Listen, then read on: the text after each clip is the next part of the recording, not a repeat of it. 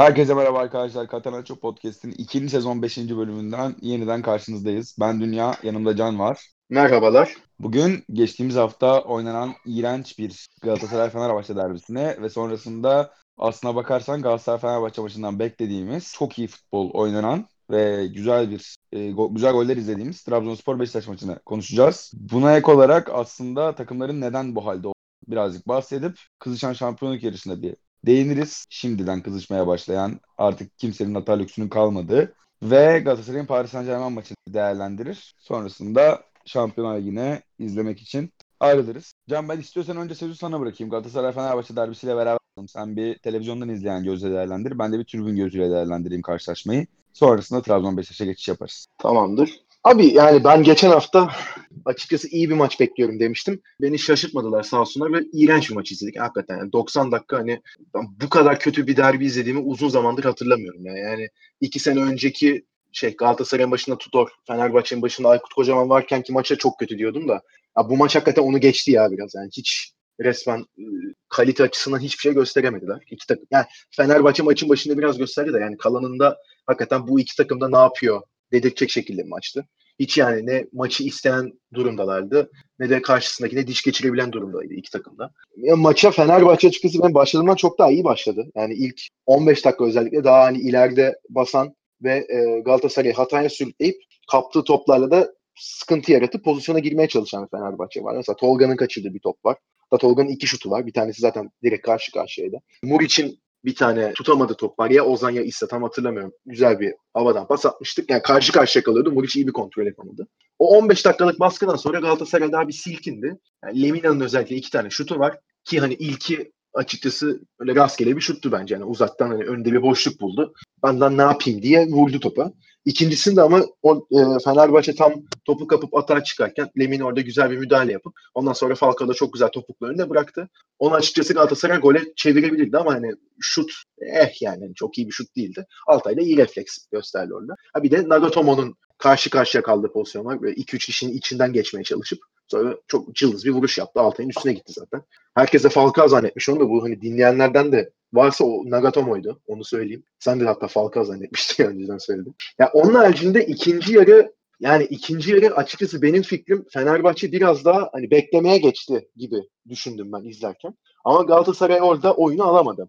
Hani Falcao'nun sayılmayan bir golü var. Çok güzel bir şuttu. Çok güzel bir, de bir goldü ama offside'e takıldı. Ama yani onun haricinde yani iç sahada 51 bin kişinin önünde oynayan bir Galatasaray hani bu kadar silik gözükmesi geç yani ben açıklama getiremedim buna hani hiçbir şekilde.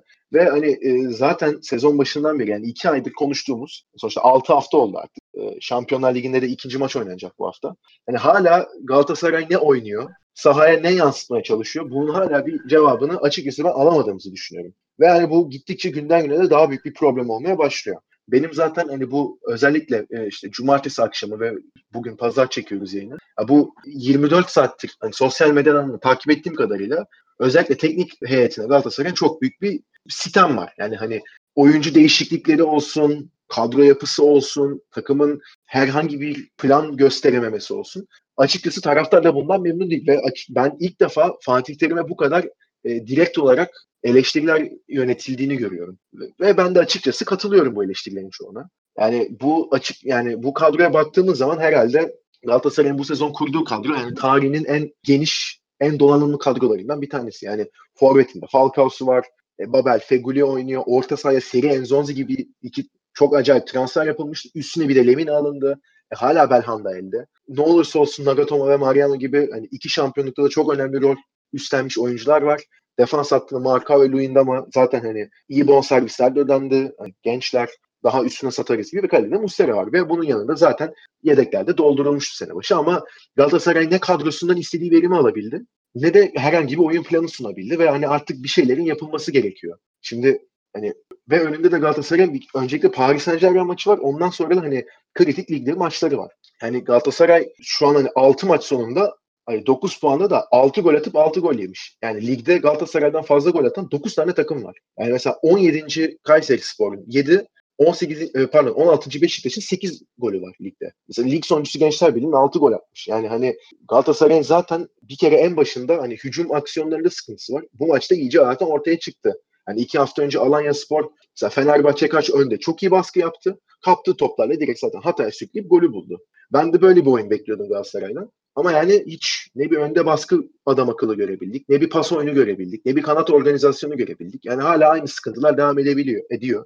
Ve yani bu saatten sonra hani ne kadar değişecek bunlar? Yani Fatih Hoca ne gibi önlemler alacak bunun önüne geçmek için? Onu açıkçası ben merak ediyorum. Fenerbahçe açısından da ben Fenerbahçe bir puana sevindiğini düşünüyorum açıkçası. Yani oyunları bana onu gösterdi. Çünkü yani oyunun belli kısımlarında özellikle başında dediğim gibi hani önde iyi basıyorlardı, daha isteklilerdi ama ondan sonra hani ligin bu safhasında olsa bile yani puan farkını en azından belli bir seviyede tutmak. Yani sonuçta Türk Telekom'dan da beraberlikle çıkmak ve yani maçı kaybetmemek onlar için ne olursa olsun önemli. Bu kadar da sakatla geldikleri bir maçta. Ama yani ben açıkçası Fenerbahçe'nin biraz daha odaklanmış, odaklanmış demeyeyim de daha hani istekli olsalardı ben açıkçası galibiyetle ayrılabileceklerini düşünüyordum. Yani hani e, orada Galatasaray savunması mesela Muriç'i iyi tuttu ama hani pozisyon anlamında mesela kanat bekleri sıkıntı yaşadı. Hani öyle bir iki pozisyon da verdiler. Ki maçın son 15 dakikası da şeyler dahil artı altı uzatmıştı maçı hakem. Yani o da dahil e, Fenerbahçe'deydi top. Yani orada golü bulabilirlerdi. Biraz daha belki baskı yaptılar ama orada Ersun Yanal hani elimizde bir puan var onu da vermeyelim mantığıyla yaklaştı gibi duruyor. Abi sen de şimdi statta izlediğini söyledin maçı. Ben sana öncelikle şunu soracağım. Benim televizyondan fark ettiğim seyirci de pek maçın içinde değildi. Ki hani bu son herhalde 2-3 senedir derbilerde özellikle Fenerbahçe derbilerinde hani Galatasaray seyircisi biraz daha sessiz kalıyor gibime geliyor. Hani seyircinin oradaki duruşu neydi? Hani ben yanlış bir şey yaptım yoksa hakikaten bir hani gerginlik, stres durumu da mı vardı işin içinde? Tribünde yani. Ya madem oradan sordun oradan başlayalım. Ee, yani artık o 5 senedir kazanamamanın hatta içeride 2 sezondur maç kaybetmezken ezeli rakibini bir türlü içeride yenememenin verdiği stresi iyiden iyiye yaşamıştı aslında maçtan önce Galatasaray taraftarı. Hani herkesin bir heyecanı vardı. Fakat Fenerbahçe'nin bu güçlenen kadrosu geçen sezonda o kötü halleriyle bile arenadan puan almış olmaları ve bu sene daha da güçlü, daha inanarak geldikleri bu deplasmanda Galatasaray taraftarının korkutmuş olmaları türbünü ister istemez bir gerginliğe itmişti. Bu kırılabilir bir şeydi açıkçası. Galatasaray pozisyonlar olup gole çeviremese dahi tribün desteğini arkasına alabilirdi. Fakat senin de söylediğin gibi Fenerbahçe daha istekli başlayınca özellikle ilk 15 dakikalık bölümde tribünün gücünü daha da fazla kırdılar. Yani zaten e, kırgın olan, kırılgan daha doğru bir kelime orası için. Kırılgan olan tribün Fenerbahçe'nin 15 dakikalık baskısından sonra iyiden iyiye kırıldı. Fenerbahçe de kendi taraftarının gücünü arkasına aldı. Onların sesini çok fazla duyduk maçta. Öte yandan oyunu değerlendirmek açısından bir şeyler söylemek gerekirse yayından önce de seninle konuştuk. Fenerbahçe'yi ayrı bir kefere değerlendireceğim. Fenerbahçe oyunu olarak değerlendireceğim. Galatasaray'ın tribünden gözüken çok net bir şeyi vardı. Yani kamera açısını biliyorum. Evden de çok kez maç seyrettim. Türk Telekom stadında oynanan maçları evden seyrettiğinde her seferinde kamera açısından gördüğün şey e, genelde çok minimal pas opsiyonları ve alan boşaltmalar ve oyuncu indirmeleri olur. Galatasaray'ın bek aksiyonları, e, kanat kanat organizasyonlarında bek katkısı son derece e, yetersiz kalıyor bu sezon özelinde şu ana kadar. Fenerbahçe maçında daha fazla ortaya çıktı. Çünkü Fenerbahçe maçına kadar öyle ya da böyle Bruges deplasmanında Babel'in bulduğu pozisyon da dahil olmak üzere pozisyona girmek sıkıntı, girme sıkıntısı yaşıyordu Galatasaray. Yine yaşıyordu ama yine de pozisyonu başarabiliyor. Fenerbahçe maçında organize atak olarak Galatasaray'ın söyleyebileceğimiz tek bir pozisyonu bile yok. Bu özelde değerlendirdiğiniz zaman da oyununda bek katkısının çok önemli olduğu anları oynarken Galatasaray beklerinin bindirme yapmamasından mütevellit kanatlarının da içe kat ediyor olmasından mütevellit oyunu çok dar alanda oynamaya başlıyor. Yani aslında bakarsan evet orta sahayı e, savunma çizgisini orta sahada kurmaya çalışıyor Galatasaray. Bu oyunun boyunu kısaltmak anlamı taşıyor ama oyunun boyunu kısaltırken bir yandan da genişliğini açmanız gerekiyor ki rakibin dizilişini etkileyeyim ve bu boşlukları değerlendirebileyim diye. E, çok basit bile futbol boşluklar oyunu. O evet. boşlukları yaratmak gerekiyor. O boşlukları yaratamanız için de yapmanız gereken tek şey savunma yani takım boyunu bu kadar kısaltıp savunma çizgisini orta sahaya çektikten sonra bu genişliği olabildiğince açmanız gerekiyor. Bu genişliği olabildiğince açmaktan kastım kanat oyuncularının illa ceza sahasının etrafında bulunması, içeriye girmemesini kanatlardan ortaya yapması Kanatlarınız içe kat edebilir ama beklerinizin katkısı gerekiyor burada. Beklerinizin bindirme yapması ve burada boşluk bulması gerekiyor. Bunu yapmayacaksanız ilk söylediğim opsiyon da değerlendirebilir bir opsiyon. Kanatlarınızı ceza sahasının dışında tutup içeriye orta yapmayı deneyebilirsiniz. İkisini de tercih etmedi Galatasaray. İkisini de tercih etmemesi sonucu oyun ister istemez Fenerbahçe savunmasının karşıladığı toplardan alınan reboundlarla bir şekilde topu Falcao'yla ya da tamamen artık hani içeri kat etmenin artık son noktasına gelmiş. İçeri kat eden bir oyuncu olmaktan da öteye geçmiş. Santrafor olarak oynamayı tercih eden Babel'e evri. Yani topu ben Babel'le ya da Falcao'yla buluşturayım. Onlar bir ikiye bir yapsınlar. Bir, bir şekilde bir pozisyon yaratsınlar noktasındaydı.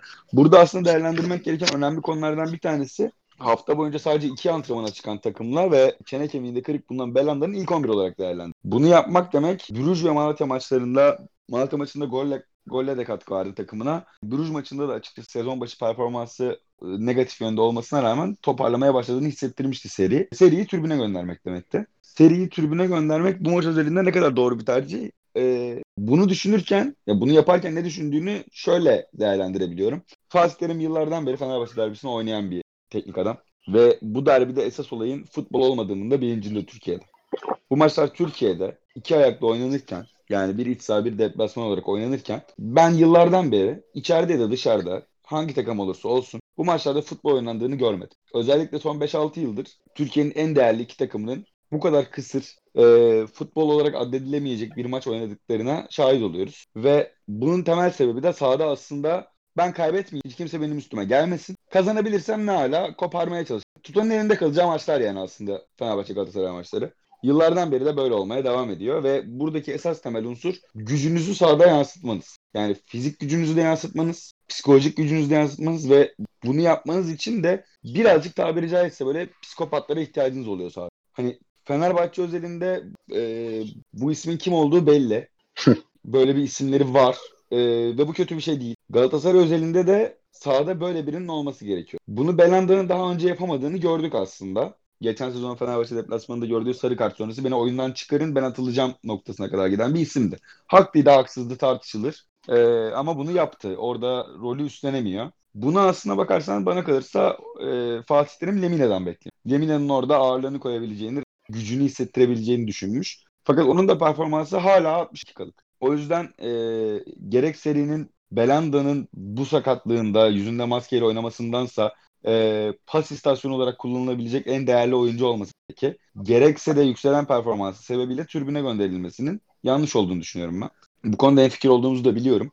E, fakat tabii bu maçın sonucuna bağlı bir değerlendirme değil. Yani Galatasaray buradan galibiyet ve aynı oyunu oynasaydı da serinin eksikliğinin burada ne kadar değerli olduğunu konuşacaktık. Galatasaray özelinde aslında söyleyeceklerim bunlar. Ciddi anlamda oyun planında e, eksiklik var. Ya da bu oyun planındaki eksiklik yoksa dahi e, uygulamasında ciddi problemler yaşıyor. Yani Fenerbahçe Galatasaray'ın bu oyun planına çalışıp Galatasaray'ı kapatmadı. Fenerbahçe Galatasaray'ın oyun planında çalışmış olabilir. Fakat kap- kapatamayacağın noktalar yaratması gerekiyordu Galatasaray'ın.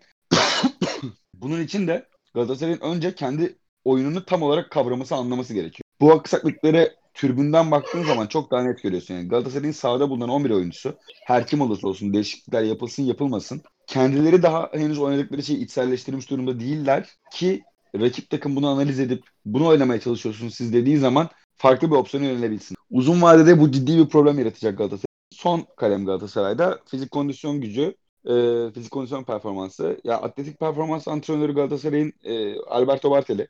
Geçen sezon takıma geldikten sonra takımın fizik kondisyon olarak ilerlediğini ve ligin oynadığı son ikinci yarısında oynadığı 17 maçın 17'sinde de fizik kondisyon olarak iyi bir performans ortaya koyduğunu değerlendirmiştik. Herkes tarafından böyle değerlendirilmişti. Bu takım neden bu sene bu kadar kötü ve güçsüz başladı sezona? Yani elbette Feguli'nin, Belhanda'nın, Christian Luyendama'nın yediği kampların yetersiz olması, yani Mikel de aynı şekilde.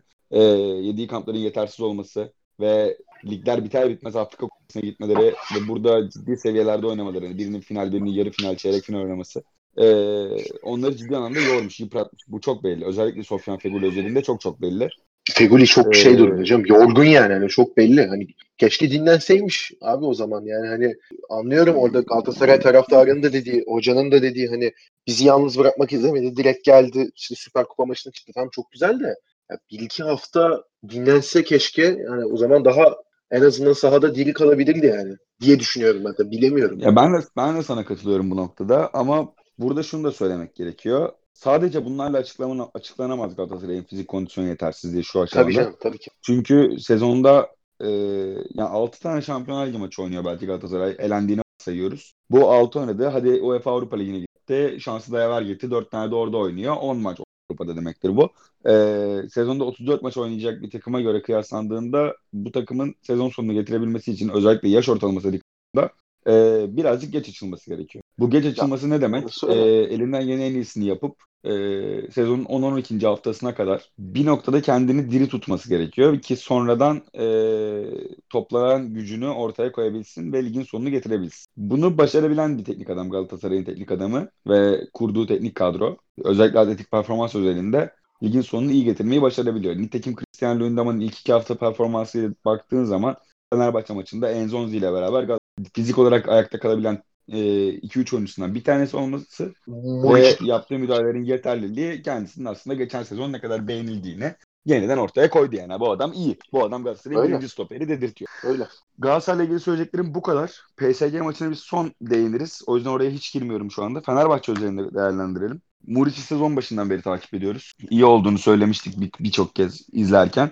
Ben yine tribün gözüyle değerlendirdiğimde Muriç'in gerçekten inanılmaz yıpratıcı bir oyuncu olduğunu düşünüyorum ve fizik olarak da formunun zirvesinde. Bu kadar iyi oynuyor olmasının temel sebebi bana kalırsa Türkiye Ligi'nde çoğu takımın fizik olarak şu an kendi seviyesinde, yeterli seviyede olmaması. Fizik olarak çok ön plana çıkıyor çünkü Muriç. Fakat oyun bilgisini de yanındaki o isimlerle geliştirebilmeye çok açık. Yani Cruze, Emre'nin ona verdiği paslar vesaire diye düşündüğünüz zaman e, nereye koşu yapması gerektiğini, nereye deples olması gerektiğini ve nerede nasıl davranması gerektiğini zaman içerisinde daha da iyi öğrenebilir. Yaşı daha genç. E, gelecek açısından çok şey vaat ediyor bana kalırsa Muriç. İyi bir transfer Fenerbahçe adına.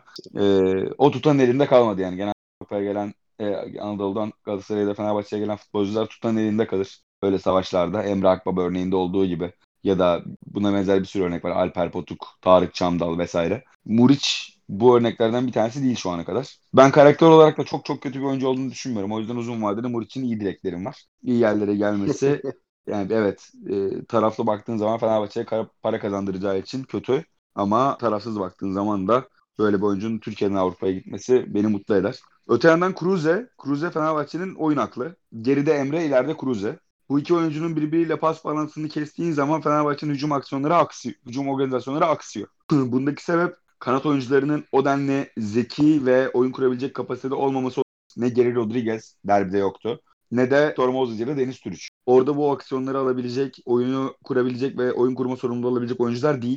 O yüzden Fenerbahçe'nin en temel ikili yapı taşı Emre ve Cruze. Bu ikisi arasındaki bağlantıyı kesmek Fenerbahçe'nin hücum aksiyonlarını körelttiği gibi hücuma çıkışını da zorlaştırır. Uzun top oynamak zorunda kalıyorlar. Ben Deniz'i beğenmedim. Ben Deniz'i Kayseri'deyken de beğenmiyordum. Ee, Abi Deniz var. Bir şey soracağım sana burada Deniz'le alakalı. Hani ben izlerken hep bak tekniği var diyorsun. Bana biraz böyle hani tip olarak Ça- Hakan Çağlanoğlu'nu benzet yani hatırlatıyor. Yani şey açısından. İyi frikik kullanıyor.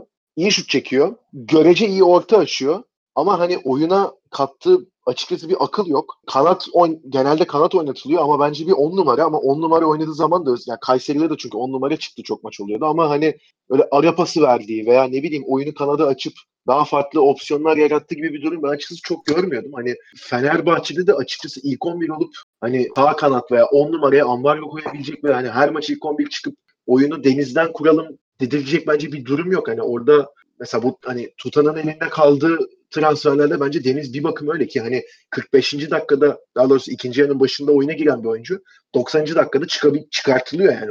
yani orada çıkabilecek daha farklı oyuncularla vardı Fenerbahçe'de ama Deniz Türüç orada seçildi. Yani o bile aslında bir şeyleri işaret ediyor ve hani dediğim gibi ben hani çok tek düze bir oyuncu olduğunu düşünüyorum. Ben olduğundan daha iyi anlatılıyor hep. Yani hani mit gibi bir durumdaydı aslında Kayseri'deyken bence. Ya Deniz üzerinde ya Hakan'la kıyasladığın zaman yaptığı şeylere e, katılıyorum sana. Ama Deniz'in değerli olmasının en temel sebeplerinden bir tanesi fizik olarak güçlü bir oyuncu ve çok pırpır. O birazcık tehlike yaratıyor. Yani hem hızlı hem güçlü. Fakat dediğin gibi oyun aklı hiç yok gerçekten. Nereye yok yani. koşması gerektiğinden bile bir haber bir oyuncu. Ki Almanya sanırım Hollanda altyapılı. Ona rağmen burada ciddi noksanlıkları var.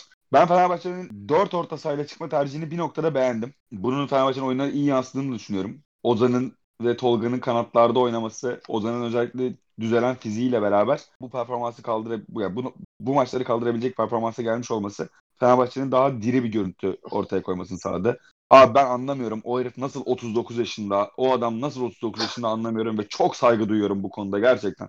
O maçı izlediğim yanımdaki insanlara da söyledim yani. Seversiniz sevmezsiniz apayrı bir konu ama gerçekten Türk futbolunun gördüğü en iyi oyunculardan bir tanesi olabilir. Yani Türkiye Türk. Türk en iyi oyunculardan bir tanesi olabilir.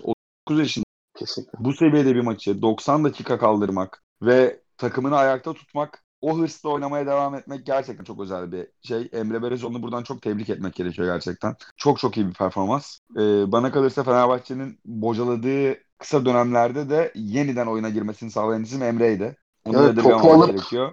topu alıp direkt sakinleştiriyor oyunu bir kere. Bu çok önemli. Yani hani topu aldıktan sonra hani ne kadar hırslandırıyorsa takımı aynı zamanda top ondayken de beyler bir dakika sakin bir durun yerleşin kuracağız oyunu. Bir dakika bir durun. Yani o, o tabii ki tecrübesiyle de alakalı bir şey de yani oyunun temposunu da çok iyi ayarlıyor. Hani direkt hani hızlanması gereken zamanda direkt a- ayağına aldığı topu kanada atabiliyor veya e, koşu yapan forveti görebiliyor. Veya daha sakin, daha hani set oyunu oynayacağız biz. Bir, bir dakika sakinleşin diyebileceği zamanlarda da tutuyor. Biraz topu sürüyor. Yanındakiyle pas yapıyor. Kanada biraz açılıp kanatla pas yapıyor. Yani on, çok iyi ayarlıyor ya. Hani hakikaten e, Fenerbahçe yani oyunun içinde tutan en önemli parça durumunda şu an.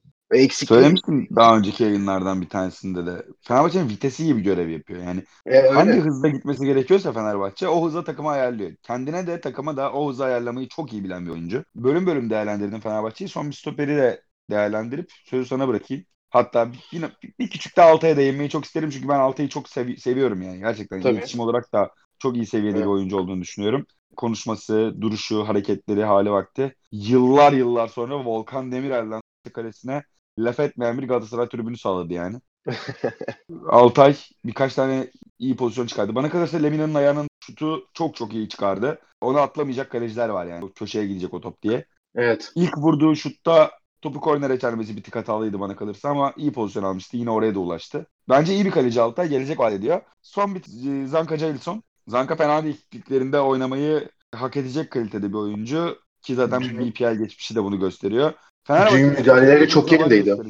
Evet evet ben de Zanka iyi bir oyuncu. Kötü bir oyuncu değil. Evet. Fakat yani Fenerbahçe taraftarı çok beğenmiş benim okuduğum yorumlarda ama ben Giles hala stoper olabilecek bir oyuncu olduğunu düşünmüyorum. Çünkü verdiği pasların %90'ı görmeden verilen paslar, oyunu okumadan verilen paslar, takımını savunmadan oyun kurmaya yönlendirmeyeceği yani asla ve asla Gileson için şey demem yani. Ee, benim takımımın stoperi olsun ve ben benim takımım stoperden oyun kuruyor olsun demem. Ki bir- bu bir orta saha oyuncusu için büyük senin onun yapması gereken en değerli şey belki de takımın hücuma çıkarmak stoperden. Çünkü bir orta saha oyuncusu aslen. Fakat bunu yap yapamıyor stoperden. Yani bu, bu ciddi bir sıkıntı. Ki Galatasaray maçında bunu yapabileceğin en iyi şekliyle yaptı. Ona rağmen yetersizdi. O takımın yediği preslerde Fenerbahçe taraftarlarına ciddi gerginlik yaratması gerekiyor. Yani ben geriliyordum. Ben, yani benim takımım topu kapacaktı. Ama ben top Jadeson'a geldiği zaman kaptıracak şimdi diye geriliyordum. Yani. Bir futbol izleyicisi olarak. Fenerbahçe değerlendirmesiyle sana geçelim. Sonra bir Trabzon Beşiktaş değerlendirmesi alırız. Abi Fenerbahçe için zaten hani ben de demin konuştum ama yani e, buradan bence bir puanla ayrılmaları ya dediğim gibi maç öncesinde Ersun Yanal'a sorulsa hani sıkıcı bir maç olacak ve 0-0 bitecek. Daha övülen taraf siz olacaksınız ama hani bir puanla çıkacaksınız mesela. Tamam derdi zaten kabul ederdi yani. Mesela Fatih Terim bunu kabul etmezdi maç başında. Çünkü Galatasaray'ın 3 puana çok daha fazla ihtiyacı var. Yani Fenerbahçe bence dün hani o kadar eksikte de dediğim gibi hani sahada iyi bir duruş sergileyebildi. Ki ben hala dediğim yani Fenerbahçe biraz daha istese oyunu ve galibiyeti daha fazla alabilirdi. Çünkü burada hani Galatasaray'ın en çok eleştirdiğim noktalarından bir tanesi bu 45-70 arasında hani Fenerbahçe'nin biraz daha geride beklerken Galatasaray'ın oyunu alamaması. Ve orada Fenerbahçe resmen ya bunlar oyunu almıyor. Biz biraz ileri çıkabiliriz aslında diye görüp ileri çıktılar ve son 15-20 dakika daha önce demin de dediğim gibi topu zaten göstermediler Galatasaray'a. Baya hani Galatasaray yarı alanında oynayan maç. Yani Galatasaray Fenerbahçe yarı sahasında galiba geçemedi son 10 dakika. Yani geçtiyse de zaten hani Muslera out olduğu zaman bütün degajları şaşırtmayacak şekilde taca attı. E zaten hani orta sahada pas yapmaya çalışırken sürekli kaybetti Galatasaray. 94. dakikada hani artık bir yerden sonra da ya bu karşı taraf atamıyor. Biz mi acaba gol hediye etsek diye orada Luyendama ile Muslera abuk subuk hareketler yaptı zaten. Yani orada Fenerbahçe golü atıyordu bu arada. Yani orada Fenerbahçe biraz daha hani ileri çıksaydı bence galibiyeti bulabilirdi ki mesela hani Deniz Türüç'ün çıkıp Tolga'nın girmesi orada bir tık eleştirilebilecek bir nokta yani. Orada Ersun Yanal oyunu biraz daha tutalım. Evet hani bir puan bizim olsun mantığıyla düşünüyor. Haklıdır. Bir şey diyemem ama yani orada belki seken topa Deniz bir şekilde vururdu gol olurdu. Yani onu bilemiyorsun yani. Orada çünkü Fenerbahçe baskı kurmuştu. Hani Luyendama mesela orada defanstan çıkamadı topu. çıkarım. Mariano pardon. Luyendam'a değil. Hani Mariano etrafına baktı. Ne yapıyorsunuz diye. Kollarını açtı. Tacı atmak zorunda kaldı. Yani o kadar 94. dakikaydı bu yani. O kadar boğdu Fenerbahçe Galatasaray'ı orada. Yani bu açıdan bence taktik edilmesi gereken bir şey. Hani e, seyirci desteği olsun olmasın. Fenerbahçe iyi bir karakter koydu sahaya ve hani e, ligin fiksürüne baktığımız zaman da şimdi Fenerbahçe açıkçası daha zor olan maçları geçti. Şimdi Alanya'da yani mağlubiyet var tamam ama geçti. Yani ilk 6 hafta açısından bakarsak Trabzon maçını geçti. Galatasaray maçını geçti ve Başakşehir maçını geçti.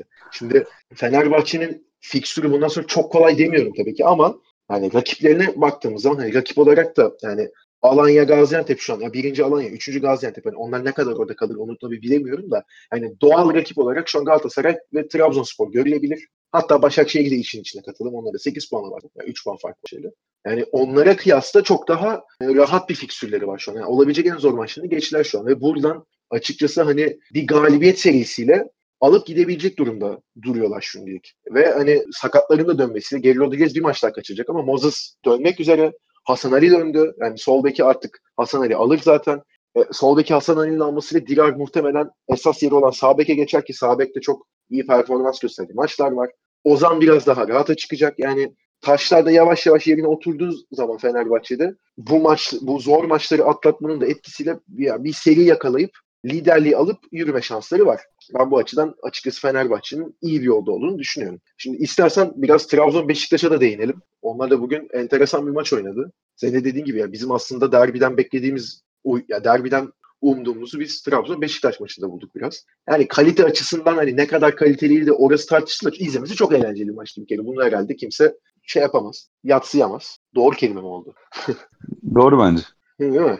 Ya şimdi burada Trabzon'u önce yani sonuçta 4-1 kazandılar içeride. Onlardan başlamak bence daha doğru olur. Trabzon geçen haftalara göre bir biraz ya yani bir iki değişiklikle çıktı şimdi baktığımız zaman Hüseyin Türkmen döndü defansa kampı yerine orta üçlü yine Obi Mikel Sosa. Abdülkadir oldu zaten hani çok da şans yok açıkçası Trabzonspor'un yani Doğan Erdoğan belki oynayabilir. Yani Fırat Can var ama onlar da hani ne kadar bu tarz maçları çıkarabilecek durumdalar. Orası şey, e, tartışılır.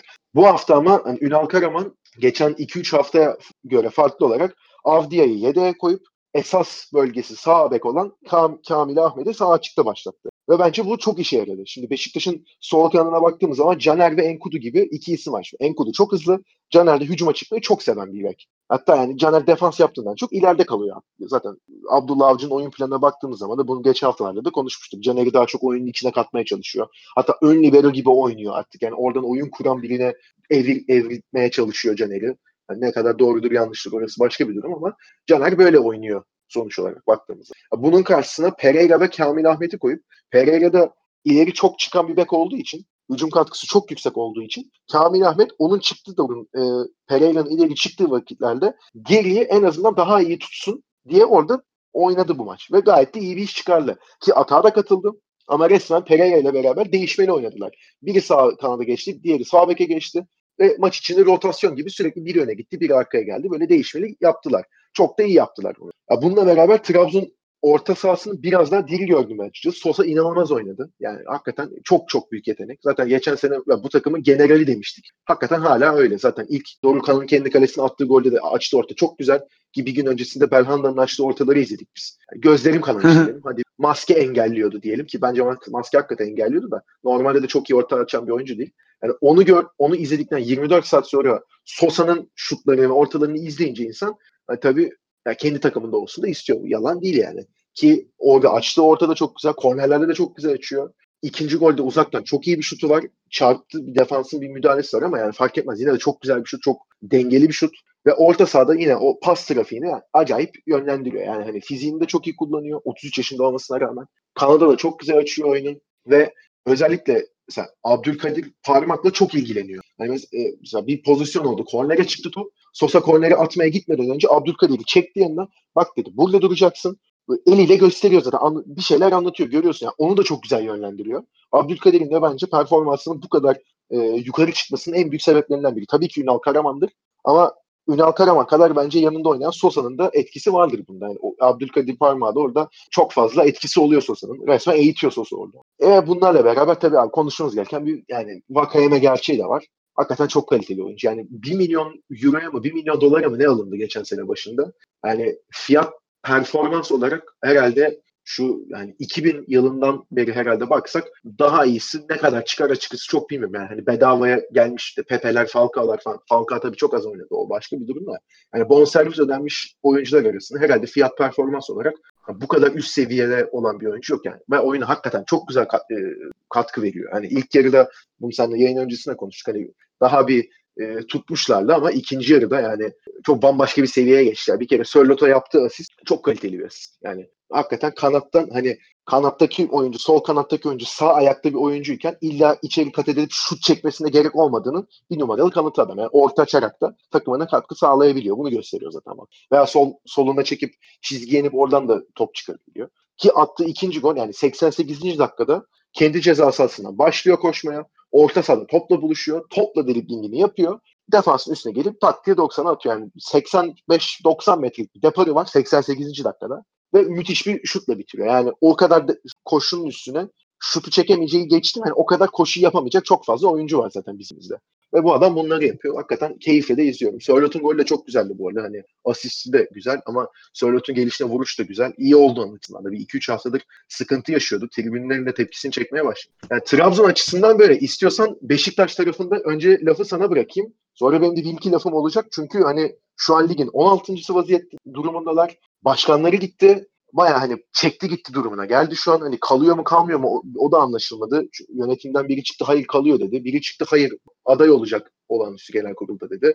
Orası zaten muamma. Bütün gün Abdullah Avcı özelinde çok farklı eleştiriler geliyor ve hani 6 hafta sonunda ligin resmen sonuna demir atmış bir takımdan bahsediyoruz. Ne olacak Beşiktaş'ın hali diye sana bırakayım. Ya burada Galatasaray'ı eleştirdik. Oyun planı olmadığından bahsettik. Ne yapmaya çalıştığını tam olarak anlatamadığından bahsettik ama Beşiktaş'ın hali daha hava.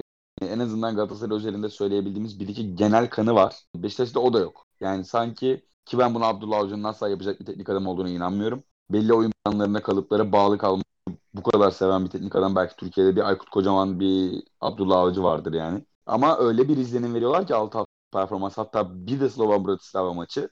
11 tane futbolcuyu böyle sahaya çıkın oynayın bakalım ne oynuyorsunuz der gibi bir izlenim veriyor. Yani gerçekten hani ne oyuncuları onun oynatmaya çalıştığı oyuna uygun oyuncular ya da problem gerçekten Beşiktaş takımında maddi problemlerden kaynaklı bir bilinmezlik durumu söz konusu. Yani takım motive olmuyor, e, herhangi bir şekilde oynamak istemiyor, antrenman yapmak bile istemiyor olabilir. Bu gayet doğal yani. Bugün asgari ücretli çalışan birinin de maaşı yatmazsa çalışmak istemez. Milyon eurolar kazanan birinin de maaşı yatmazsa çalışmak istemez. Bu oldukça Aynen doğal ve açıklanabilir bir durum. Ee, ben bundan da kaynaklanabileceğini düşünüyorum Beşiktaş'taki sıkıntıları. Önce bunu bir dile getireyim. Trabzon maçı özelinde değerlendirirsek ilk 45 dakika hiçbir şey yok. Yine yok. Sıfır. Haftalardır aynı şeyi izliyoruz Beşiktaş'ta. Aynı şeyi söylüyoruz. İkinci yarı skor 3-0'a geldikten sonra tıpkı Galatasaray maçındaki bir dokunuş. ikinci forvet oyuna alış. Ve ondan sonra gelen bir gol.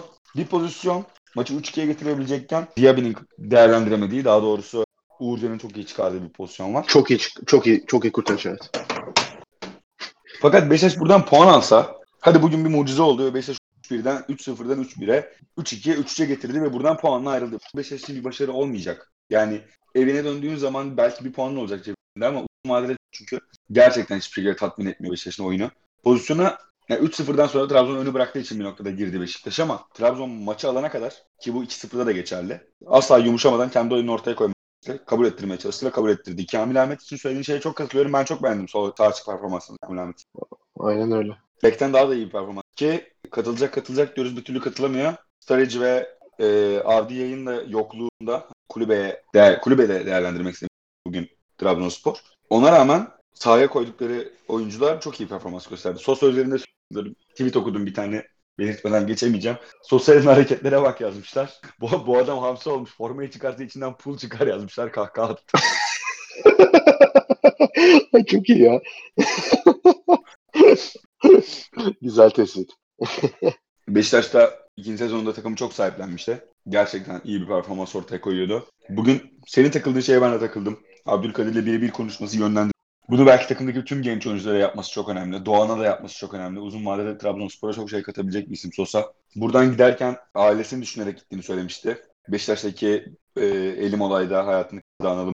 O patlamada dan sonra çok çekindiğini, korktuğunu bu ülkede kalmaktan söyleyip ülkeyi terk etmişti aslına bakarsan. Fakat karakter olarak e, her zaman oyunu oynamaya çalışan ve kötü bir karakter olmadığını düşündüğüm bir isim Sosa. Trabzonspor'un da bugün bu noktada olmasının en büyük sebeplerinden bir tanesi Sosa'nın performansı. Çok Ya ben eleştirilmişti bu arada. Düşününce aslına bakarsan biliyor musun? Yani 4 birlik bir Beşiktaş galibiyeti ligde de kötü durumda değiller ama şu takımda bir Abdülkadir'in olmasını hatta belki Yusuf'un transfer olmamasını Ekuban. ve Ekuba'nın olmasını çok isterdim. Yani gerçekten şampiyon da olacaksa sonuna kadar da şampiyonluğu hak et. Hak et. Yani çok pozitif futbol oynuyorlar ya. Her şeyi geçtim. Yani Galatasaray için aslında söyleyebileceklerimizin Galatasaray için söyleyebileceklerimizin aslında hani tam tersinde Trabzon için söyleyebiliyoruz. Yani ne oynadıkları çok belli. Oyun planları çok belli ve sahaya bunu yansıtıyorlar. Kazanırlar, kaybederler. O başka bir şey. Hani e, sakatlıklar burada hani etkiliyor onları normal olarak. Çok- kilit oyuncuları sakatlandı. Ama yani hani sağ kanatta Abdülkadir çıkmıyor. A- Avdiay deneniyor. Yine aynı oyun oynanıyor. Avdiay istenen performansı vermiyor. Kamil Ahmet oraya konuyor ve daha iyisini alabiliyor Trabzonspor. Yani hani sağ bekini, yedek sağ bekini hatta sağ açığa koyup aynı oyun planını istediği şekilde sahaya ko- koyabiliyor. Ve yani bu ne demek? Sezonu da çok erken açtılar bu arada. Yani çok iyi hazırlanılmış sezona. Oyuncular çok konsantre ve bir oyuncu var. Sosa takımın lideri. Onun etrafında da çok iyi bir yapılanma var. Ve hani hakikaten o üzülme kısmına ben de katılıyorum. Keşke hani tam kadro olabilselerdi. Belki açıkçası şu an hani e, 8 puandalar. Pardon 9 puandalar. Ligin dördüncüsü durumundalar. Yani 5 puan fark var sadece. 5 puan 9 hafta, e, 6 haftada hiçbir şey.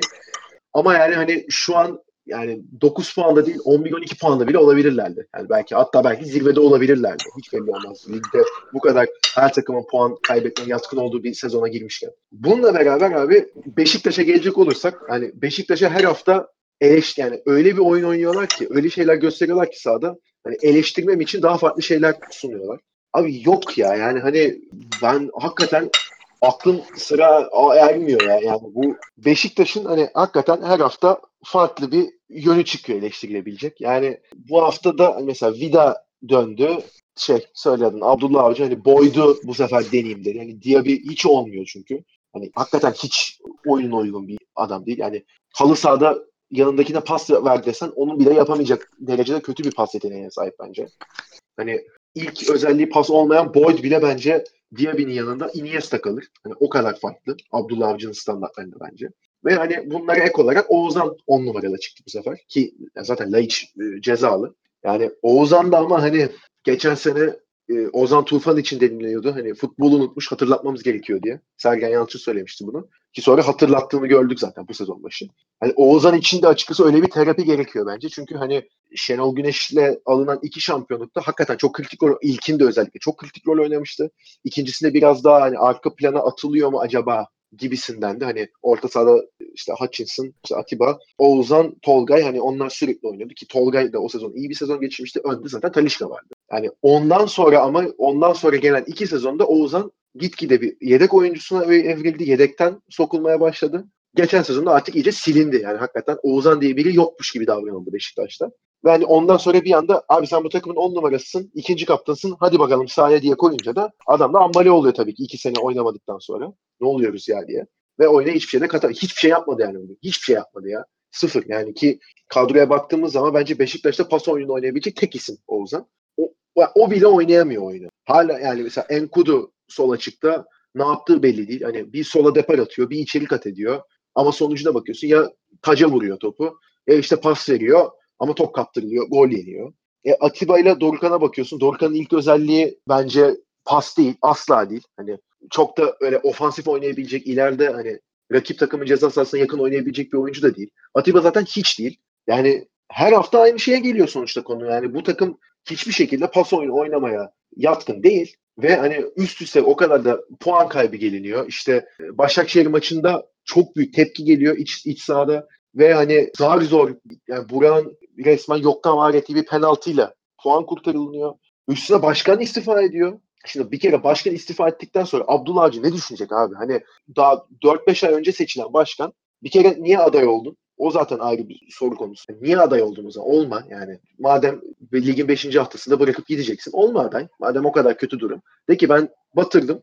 Başka biri çıksın temizlesin bunu. Ben de bir şekilde yardım edeceğim desin. Anlarım. Ki Beşiktaş taraftarının oradaki tepkisini de anlıyorum ben. Hani paralar nerede diye yani bir slogan da o bir soru. Paralar nerede? Mesela ben sana geçen ay kazandığım parayı nereye harcadım diye sorsam cevap verebilir misin? Şunu şunu yaptım diye. Verirsin çünkü herkesin şeyi belli. Ben de veririm mesela. Geçen ay şuraya para harcadım. Yok işte şunu satın aldım. Şurada yemek yedim diye. Yani bu çok zor bir şey olmasa gerek değil mi? Yani, yani. Beşik, Beşiktaş taraftarı da bunu soruyor. Nerede para ya? Biz Cenk'i sattık 24 milyon euroya. Şampiyonlar Ligi'nden 70 milyon euro gelir aldık. Yayın geliri, işte gruptaki maçlardan galibiyet primi, gruptan çıkma primi, katılım birimi zaten 70 milyon euroyu buluyor. Nerede? Çok basit bir soru yani. Hani Fikret Orman bunu cevaplamak haricinde her şey yapıyor. Hani bana hiç kimseye yapılmayan yapıldı. Şudur budur falan. Abi yani sana yapılmayan dediğin hani biz tamam hadi kendi takımımızda örnek verelim. Bizde ne başkanlara neler yapıldı ya. Yani ay bu Dursun Özbek'i burada konu dışı bırakıyorum. Dursun Özbek çok yani türünün tek örneği de yani Galatasaray yani Galatasaray camiasına baktığın zaman 4 sene üst üste şampiyon olmuş. UEFA kupasını almış, Süper Kupayı almış Faruk Süren. Camiadan gördüğü baskı sebebiyle istifa ettirildi. Mesela bir kere çıkıp konuşmadı ama adam. Veya Fenerbahçe'de iyidir kötüdür. 20 senelik bir şey vardı. Aziz Yıldırım dönemi vardı. Tamam son 3-4 senesi iyi gitmemiş olabilir de adama neler denildi? Fikret Orman'ın şu son bir haftada yaptığı açıklama kadar açıklama yapmadı ya. Yani veya Beşiktaş'tan şey yapalım. Süleyman Seba baya kapı dışarı kovuldu. Adam için Ahmet Dursun Seba gitsin diye tezahürat yapıldı. Bir gıkını çıkarmadı. Yani Fikret Orman da biraz işin şovuna girmiş durumda şu an. Ve hani takımı böyle ortada bıraktı. Ve böyle giderse bunu şimdi geçen sene Fenerbahçe'yi ligin bu konumunda gördük. Hadi onlar işte Ersun Yanal geldi. Tamam yeniden yapılanma dedik. Hani bu sezon bizi mazur görün. Ee, bir şekilde yani seneye olacak. Sabredin. Oturacak bu şeyler diye diye diye diye ertelediler. Şudur budur ve bir şekilde 6. bitirdiler. Beşiktaş böyle giderse bitiremez. Yani olmaz. Sezon sonu gelmez ya. Yani kulüp falan karışır. Gerçekten hani sahada oyuncular birbirlerini gırtlaklamaya yer arıyor zaten. O Caner'in hali falan nedir abi öyle sahada hani düşmanına öyle bakmazsın ya. Düşmanına öyle bağırmazsın ya. Adam kendi takım arkadaşlarına fırça çekiyor resmen sahanın ortasında. Yani psikolojik olarak da dağılmış durumdalar. Ve hakikaten yani Abdullah Avcı'nın karakter olarak da ben hani şimdi tamam Başakşehir'le şampiyonluğa oynamıştı şudur budur da 56 yaşında bir tane kupası olmayan bir adam sonuçta. İşte 2005'te bir tek olimpiyat mı kazanmıştı gençlerde? Ne kazanmıştı? O var bir tek. Ondan sonrasında herhangi bir şey yok. Yani her maçtan sonra çıkıp e, o kadar para harcayan takımda 3-4 puan var canım. Ne amma abartıyorsun siz de diyor. O da işte bir, bir olur, iki olur, üçüncü de hadi oradan ya derler adama. Yani o Abdullah Avcı'nın üstüne de yapışmış bir damga var. O damgayla silmesi çok kolay değil. Böyle giderse zaten iş daha da sarpa saracak.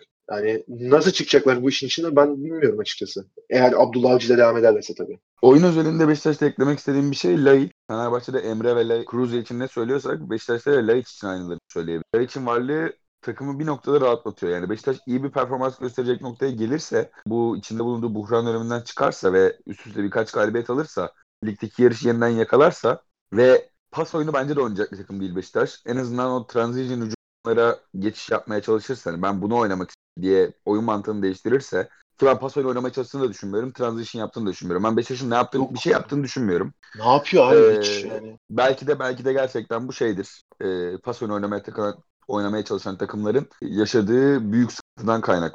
Ee, ne yapmaya çalıştıklarını anlamamak. Ama ben pas oyunu ya da transition görmüyorum. Pas oyunu oynayabilecek yapılar olduğunu da düşünmüyorum. Tekrar ettim. Ama burada söylenebilecek bir şey Laiç'in en önemli. Bu kritik dönemde bile Laiç'in varlığıyla bir şeyler yapmaya başlıyorlar. Hani Başakşehir maçında sahada belki ne yaptığını hatırlayan, neden orada olduğunu hatırlayan ve daha kaç dakika olduğunu olan tek isim Laiç'ti. Beşiktaş üzerinde değerlendirirken Başakşehir maçını 60'tan sonra sanki 85 sonra değerlendirmiştim. O kadar telaşlı, heyecanlı, e, korku dolu. Trabzon karşısında o varlığı da gösterdi. Bayağı Trabzon maçı izleyen herhangi bir futbol sever, taraf tutmaksızın, bu ligi bilmeksizin, abi mavi giyenler, beyaz giyenleri beşler falan diye düşünmüştür yani. Bir maç 0 olması ya da 0-0 olması yeterli yani. Tamamen bir taraf, tamamen özgüvenli, ne yaptığını bilen, iyi çalışmış, rakibin bütün sistemine hakim ve oyuncu rollerine de hakimken burada yaptığı rotasyonlardan belki hiç etkilenmeyecek, belki pozitif yönde etkilenecek bir takımken karşısındaki tamamen ne yaptığından bir haber. Neden orada olduğunun bilincinde değil, kendi oyununa güvenmiyor, kendi takım ve bir aklı da yok. Trabzonspor gibi bir Trabzonspor'da Sosa, Fenerbahçe'de Emre Kruze, Galatasaray'da hadi bu role bir noktada. Belhanda'yı bir noktada Babel'e verebiliriz şu ana kadar Babel. oynanan maçlarda. Ama Beşiktaş'ta bu rolü verebileceğimiz tek isim Laiçken onun da yokluğu onların Trabzonspor deplasmanında sürpriz olması sebebiyet verdi diyorum ben. Aynen öyle. İstersen son bir uzatmadan bir Paris aynen. Ha, aynen. Pa- Galatasaray. Paris maçı için değerlendirmeni alayım. Sonra bir kısa ben değerlendireyim ve bölümün sonuna gelelim. Abi yani çok bir şey diyemeyeceğim. Hani sonuçta Paris Saint Germain karşıdaki takım. Tek benim diyeceğim şey bu Paris Saint Germain teknik direktörü Thomas Tuchel yani son iki haftadır Galatasaray maçı çok zor olacak diye açıklama yapıyor. Bir düş yakamızdan birader ya manyak mısın nesin şeyde her gün niye böyle bir açıklama yapıyor onu da anlamıyorum. Sürekli Neymar oynamayacak çok zor olacak. Yok şöyle çok zor olacak. Yok şöyle zorlanacağız. Abi bir dur ya Allah aşkına yani hani e, işte Mbappe'nin fiyatı Sanırım şey izliyor ya. E, Tudor Galatasaray'ın izliyor olabilir. O çok iyi yönetiyordu Tudor biliyorsun Galatasaray'ı. Onu Tabii. izliyorsa sıkıntılı. Hangi Tudor Ondan- ama? Hani ondan. iç saha mı yoksa Beşiktaş ma- maçındaki Tudor mu mesela? Veya Başakşehir'den 5 yen Tudor mu? Şey Sivas maçında e, 85 dakika rakip cihaz sahasında baskı yapan Tudor Galatasaray'ı izliyorsa Olabilir. Ya şey de olabilir. Belki de- 12-13 belki- yani hani Drogba'lı Snyder'le kadronun Real Madrid maçını izliyor herhalde ya da bütün gibi. Bilmiyorum yani. Çünkü hani şey de olabilir ya. E, Mbaye Cagney'i aramış da olabilir. Almak için. yani abi şey çok garip ya. Icardi Galatasaray maçına sakladık demiş. Abi yani bi- biz mi yanlış takımı izliyoruz ya acaba? Hani biz yanlış bir şey yani bizim izlediğimiz takım Galatasaray değil mi?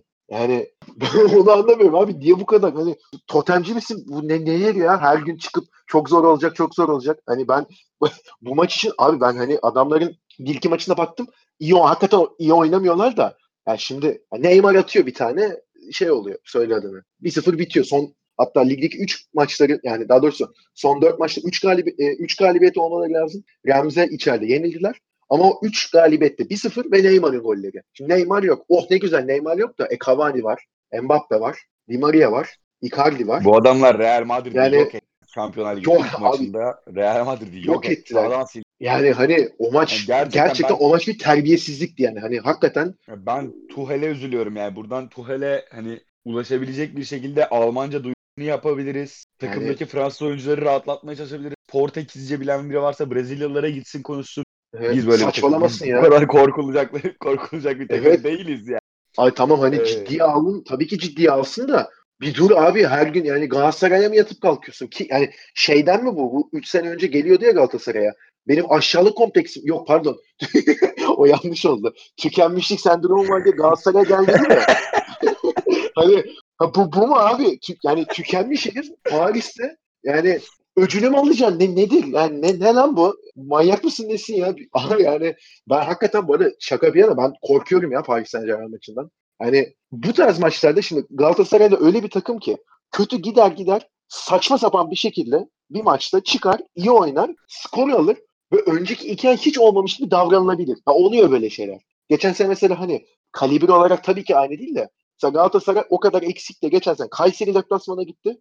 Üçlü defansla çıkıp 3-1 kazandı deplasmanda. 3-1 mi? 3-0, 3-0 pardon. Ve hani önceki mesela bir hafta önce Fener maçında arbede yaşanmıştı. Unutuldu gitti. Sonra önündeki 8 maçtan galibiyet alamadı ama hani öyle bir durum da vardı da. Ya burada da mesela abuk subuk bir şey olur. İyi oynar Galatasaray 1-0 kazanır. E çok şaşırırım tabii ki. Şaşırmam desem yalan olur da. Hani yapamaz da diyemiyorum da. Hani abi yani şimdi Paris'e baktığımız zaman da yani abi bir kanatta Mbappe bir kanatta Neymar mı oynayacak ya? Yani bizim Nagatomo'yla Mariano var abi ya.